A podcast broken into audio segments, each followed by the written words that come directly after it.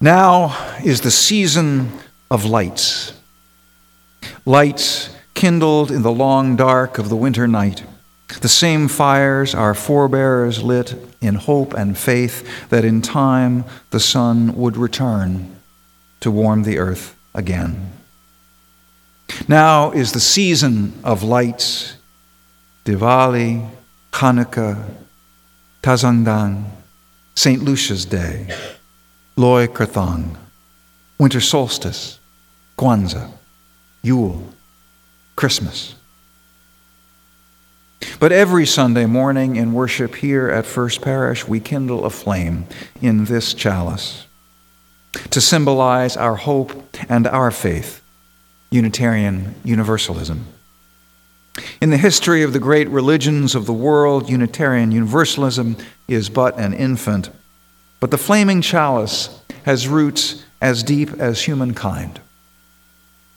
From time immemorial, in every part of the globe, chalices, cups, and flagons have been central to religious observance. The chalice used by Jesus at the Passover Seder on the eve of his execution became the holy grail of legend and quest. Czech priest Jan Hus was burned at the stake for his radical suggestion that the communion chalice be shared with lay people. In The Chalice and the Blade, author Riane Eisler uses the chalice to symbolize the partnership way of social relations. When we share a sacred cup, we drink the power of community, generosity, and love.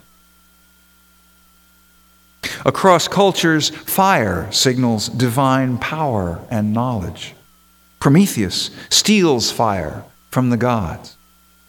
Moses sees Yahweh in a bush that burns but is not consumed. On the Pentecost, the Holy Spirit descends upon Christ's apostles in tongues of fire. From the sacrificial flames of the Hindu Vedas to the pagan Yule log, from the miraculous Maccabean lights of Hanukkah to Roman Catholic prayer candles to Quaker candlelight vigils, fire kindles the spiritual imagination. A burning flame can mean witness or sacrifice or purification or illumination or all of these and more. 65 years ago, an Austrian artist named Hans Deutsch brought these two ancient symbols together. In the 1930s, living in Paris, Deutsch drew satirical cartoons of Adolf Hitler.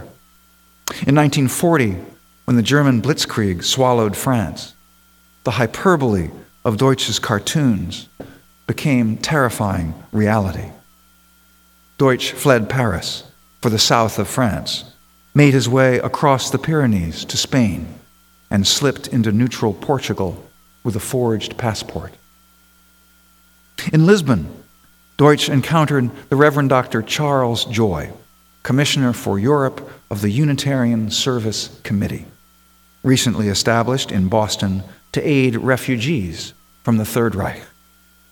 A former vice president of the American Unitarian Association, known for his translations of the works of Dr. Albert Schweitzer, Joy directed USC operations in Lisbon, the only open port in Europe in the early 1940s, to which millions came, fleeing Nazi persecution. Joy and the fledgling USC soon became embroiled in intrigue, the young minister dealing on a daily basis with spies, informants, and secret messages far beyond the frontiers of seminary education.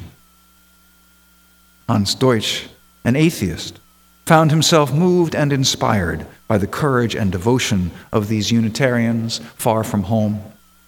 He would write to Joy there is something that urges me to tell you how much I admire your utter self denial and readiness to serve, to sacrifice all your time, your health, your well being, to help, help, help. I am not what you may actually call a believer. But if your kind of life is the profession of your faith, as it is, I feel sure, then religion, ceasing to be magic and mysticism, becomes confession to practical philosophy and, what is more, to active, really useful social work. And this religion, with or without a heading, is one to which even a godless fellow like myself can say wholeheartedly, yes. But the USC struggled under a practical handicap in the cloak and dagger world into which it had plunged. The organization was largely unknown to the desperate people it strove to help.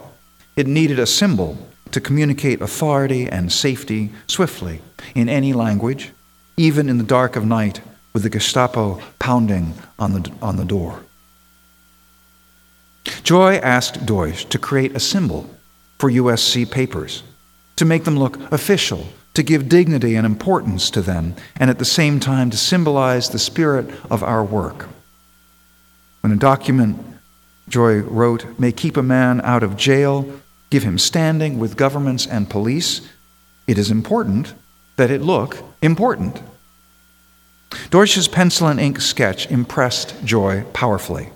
I like it very much, Joy reported to his board in Boston. It is simple, chaste, and distinctive. I think it very well might become the sign of our work everywhere. It represents, as you see, a chalice with a flame, the kind of chalice which the Greeks and Romans put on their altars. The holy oil burning in it is a symbol of helpfulness and sacrifice.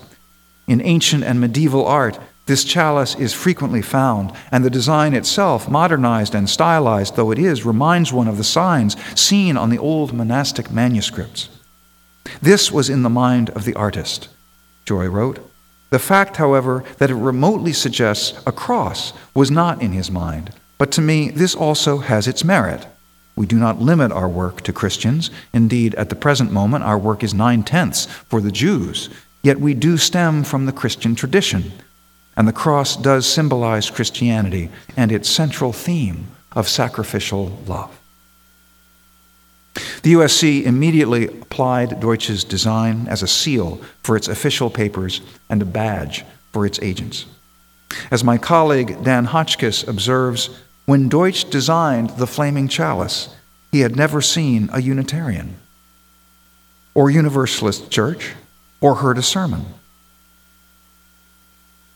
What he had seen was faith in action, people who were willing to risk all for others in a time of urgent need.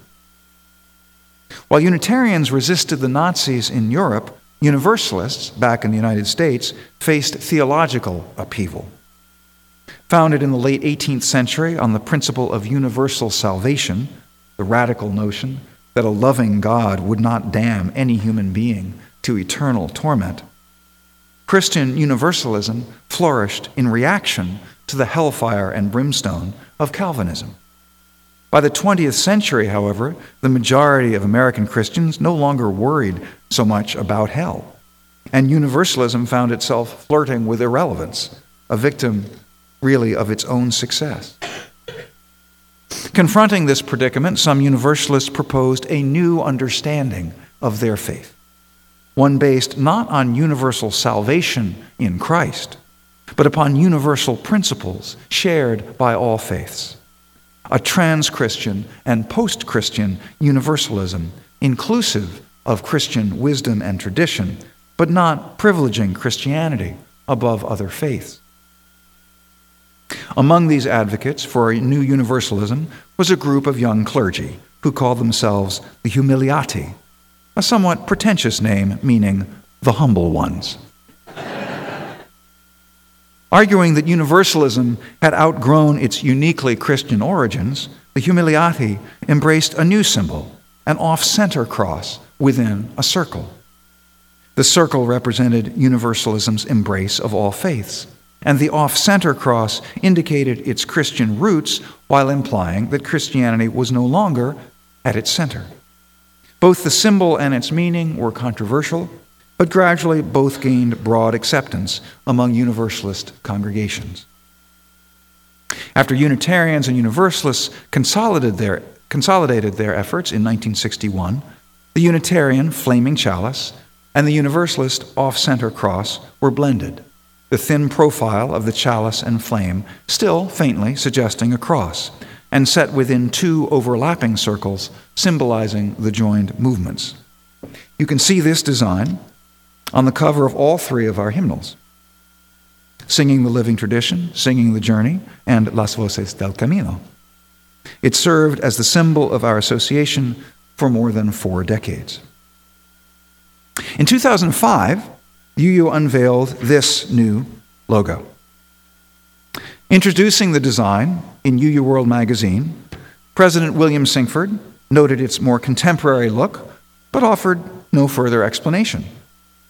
Unitarian Universalists, never lacking opinions nor reluctant to express them, reacted swiftly. Some complained the new design lacked empty space for mystery, or eliminated the intertwined circles, or suggested a halo. Unitarian Universalists for Jewish Awareness objected that the chalice, now deprived of a base, more closely resembled a cross. Now, to my eye, the two circles remaining clearly visible, and the chalice with its thicker cup seems to me less like a cross than before. The editor of the New Massachusetts Universalist Convention newsletter derided the, lo- the new logo as a flaming bird bath.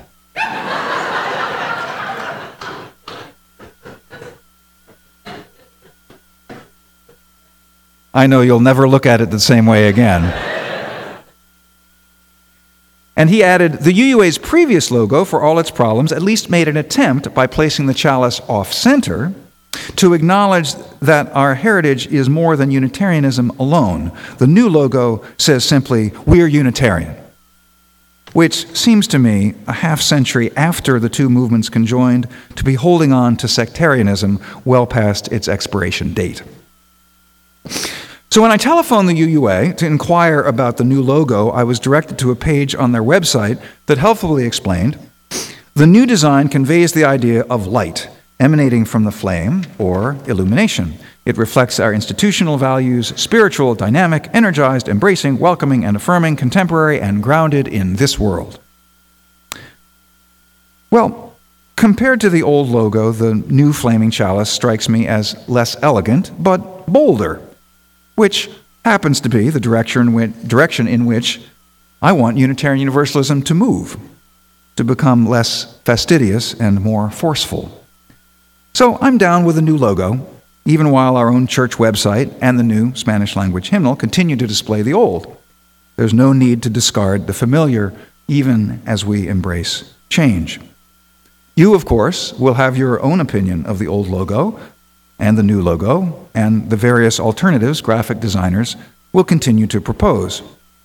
When the great 16th century Transylvanian Unitarian Francis David said, We need not think alike to love alike, he probably wasn't thinking about logos, but the principle holds true.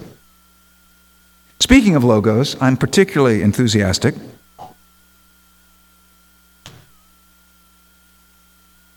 about the logo of our Standing on the Side of Love campaign, which we've borrowed in its rainbow version for the new cover of our Order of Worship, designed by Julie Duncan. With its, yes, applause are, applause is merited. With its pockmarks and ragged edges, I call it the distressed heart. It seems to me to proclaim that while the suffering of life has tattered love's fabric, its flag still waves with enduring bravery and beauty. As we confront the opportunities and perils of the years to come, Unitarian Universalism offers an experience rich in religious diversity and the liberty to explore it. The flaming chalice is an enduring image of our communal spirit and the fire of courage, curiosity, and the quest for justice. May it be a crucible of compassion to hold the heat of personal and social transformation. As in the days of its origin, may it be a beacon of hope and a promise of safe haven to the persecuted and the oppressed. As we light our chalice each Sunday, may we remember those who lived and died for our free faith, and may we be worthy of their legacy. Amen. And blessed be.